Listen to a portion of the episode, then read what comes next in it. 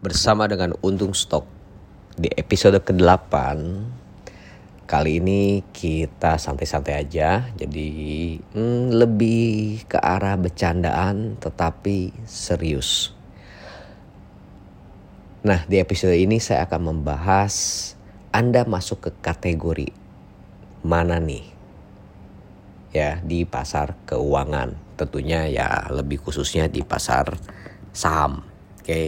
Nah tentunya ya kategori menurut untung stok itu nggak ada di teori secara resmi ya. Jadi kalau lu searching di Google atau lu cari di Wikipedia atau lu lu misalkan cari di buku-buku ada di Gramedia atau di mana pun ya pasti nggak akan ketemu lah gitu karena ini memang versi saya oke okay? nah yang pertama adalah uh, kategori itu yang pertama adalah kategorinya lifestyle jadi banyak teman-teman sebenarnya masuk ke pasar saham itu hanya ya sebagai lifestyle, sebagai pergaulan ya. Karena kan ya mau nggak mau sekarang uh, udah makin banyak orang masuk ke pasar saham. Tentunya ya lu akan banyak ikut-ikutan gitu kan. Ya. Nah, ciri-ciri yang paling kuat nih, yang lucu-lucunya gitu. Gini. Kalau imagine kalau lu punya teman main lima orang ya dan lu setiap minggu lu berkumpul ya oke okay. yang empat teman lu itu memilih saham A ya dan lu sebenarnya sebenarnya dalam hati itu lu pengennya beli saham B gitu ya dengan ya bla bla bla bla bla lah gitu kan oke okay. nah cuma karena lu masuk ke lifestyle lu akan berpikir aduh gimana ya kalau gua nggak beli saham A ternyata saham A itu naik nanti di pertemuan berikutnya dia kan di acara kongko karena lu tiap minggu ketemu lu ngebayangin asem ya gitu temen gua akan ngomongin wah gitu kan ya ini naik 10% gini gini gini gini gini gitu kan. Mereka akan bercerita bahkan pada saat mereka rugi pun mereka kan cerita wah asem nih ini saham ini ya gini gini gini gini. Tapi mereka tuh dengan apa ya ya namanya lifestyle pada saat kita koma teman-teman seperti apa gitu kan. Lu ngebayangin itu waduh nanti gua gimana ya? Lu ngerasa nggak nyaman Kenapa? Karena lu membayangkan situasi itu, ya. Lu akan merasa kesepian. Ya, bahkan kalau lu yang desperate banget, lu ngebayangin mungkin lu akan di di cafe itu yang tadinya duduk barengan lima orang, mungkin lu akan ngebayangin bahwa nanti itu pertemuan berikutnya lu akan berdiri di ujung tembok sendirian sambil gigit jari gitu. Ya, karena saking kesepiannya. Nah, tentunya ya kalau lu masuk ke tipe lifestyle, lu akan ikut-ikutan membeli saham A. Seperti itu, ya. Nah kalau misalkan ternyata ya kenyataannya adalah saham A itu naik 10% dan saham B itu 20%, lu tetap akan merasa kesepian. Karena lu nggak ada namanya tuh temen ngobrol. Ngerti nggak?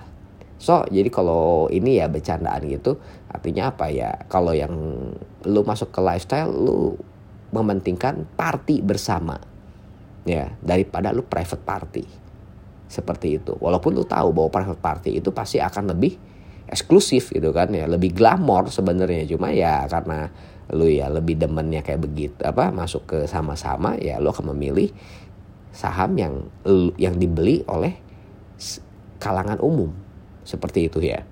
Nah, yang tipe kedua adalah tipe gambler. Nah, tipe gambler ini seperti orang yang suka pasang nomor buntut atau togel. Kalau dulu nih kalau teman-teman yang tahu nomor buntut togel berarti lu udah tua ya. Oke seperti gua gitu. Nah kalau kayak sekarang kan udah gak ada di Indonesia. Kalau kita di Singapura ada tuh 4D ya. Jadi kita tebak empat angka ini yang mau keluar yang mana.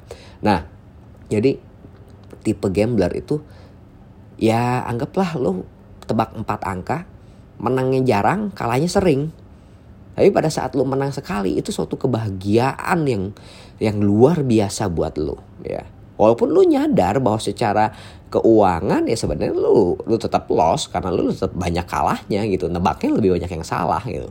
Ya. Nah, itu kalau kita masuk ke pasar saham tipe-tipe orang itu yang yang masuk kategori ini tuh yang seperti ini. Kalau misalkan dia pas beli nih ya, begitu beli langsung naik. Tuh kan kata gue juga apa. Begitu dia jual, langsung turun. Tuh kan kata gue juga apa. Nah mereka itu kan merasa happy dengan suasana seperti itu. Walaupun kenya, walaupun kalau dihitung-hitung probabilitas itu tipis. Satu kali benar, satu kali salah gitu. Ya. Dan se mungkin secara keuangan pun gitu ya buat mereka sendiri ya kalau ternyata kenyataannya itu adalah banyaknya loss gitu kan, jadi totalan itu loss. Jadi kepedihan lossnya itu tuh terbayarkan dengan kepuasan batin mereka. Kepuasan kayak birahi mereka menebak itu the lowest price atau atau itu the highest price gitu. Ya, itu kepuasannya melebihi dari uang yang mereka bakar. Oke, itu ya tipe gambler dan ini banyak sekali. Oke. Nah, yang kalau yang tipe ini nah uh, bisa habis nggak uangnya? Rata-rata habis.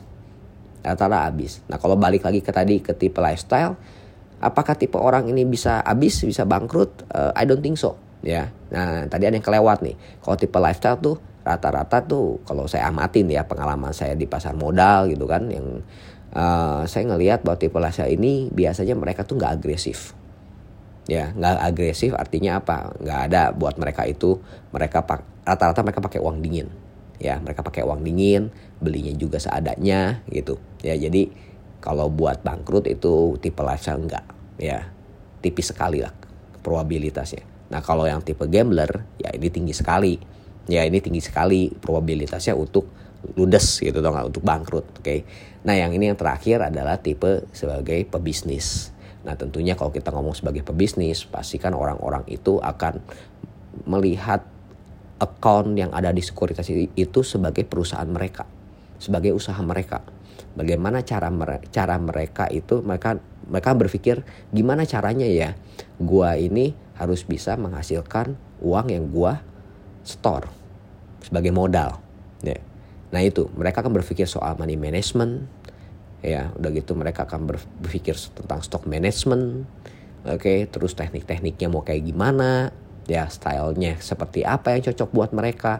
Mereka kan mereka berpikir seperti itu. Ya tentunya ya kalau untuk di sektor ini ya apa di kategori ini ya lu akan butuh waktu gitu. Lu akan butuh waktu menemukan yang cocok buat lu tuh seperti apa oke? Okay?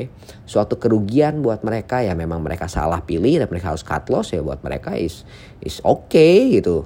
Ya ibaratnya kalau dibandingin di sektorial juga sama aja toh gitu kan. Pada saat lu dagang ya kan ada namanya bulan-bulan sepi gitu kan ya di situ mungkin mereka kan merasa mereka kan rugi di bulan-bulan sepi itu tapi pada saat bulan-bulannya rame mereka bisa menutupi kerugian dan overall satu tahun itu cuan gitu kan nah biasanya itu ya di kategori bisnis mereka melihat dari helikopter view yang benar-benar ngelihat itu apa secara keseluruhannya. So sekarang ya tanya aja ke diri lu masing-masing, lu masuk kategori mana nih saat ini? Kalau lu masih masuk ke kategori nomor satu, nomor dua, tapi lu pengen menghasilkan uang, ya khususnya di pasar saham, ya lu harus masuk ke kategori nomor tiga.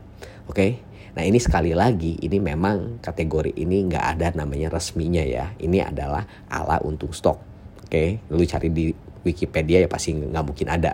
Oke, nah sekali lagi uh, sebelum penutupan sendiri, saya ucapin terima kasih buat para pendengar teman-teman. Nah kalau kayak lu memang mau jadi member Untung Stok gitu kan, lu silakan DM ke Instagramnya Untung Stok. Apakah berbayar? Enggak, ya ini free. Terus gimana kok gitu kan ya?